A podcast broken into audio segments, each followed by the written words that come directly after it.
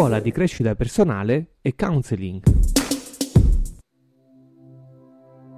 Per la rubrica La Cosmo-Art e il senso della vita parleremo oggi di come possiamo concepire la nostra identità spirituale.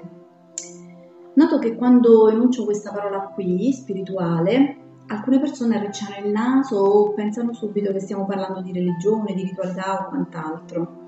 Spiritus in realtà dall'etimo latino vuol dire sia respiro che spirito o anima, ed io in questa circostanza mi rifarei proprio alla prima di queste due definizioni, il respiro inteso proprio come respiro della vita, come sentirci vivi dentro e pulsare per realizzare la nostra esistenza dandole valore e significato.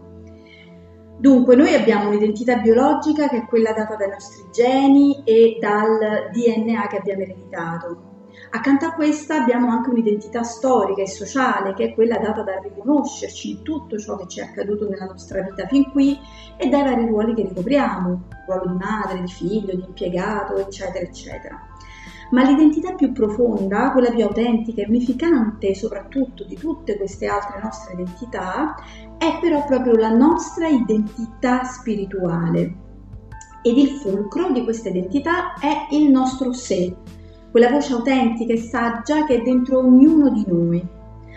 A volte per spiegare cosa sia il sé faccio un esempio pratico alle persone e allora dico: è presente quella parte interna che sembra non avere età e non importa quanti anni abbiamo oramai, noi la percepiamo sempre uguale, autentica, eternamente presente, uguale dentro di noi.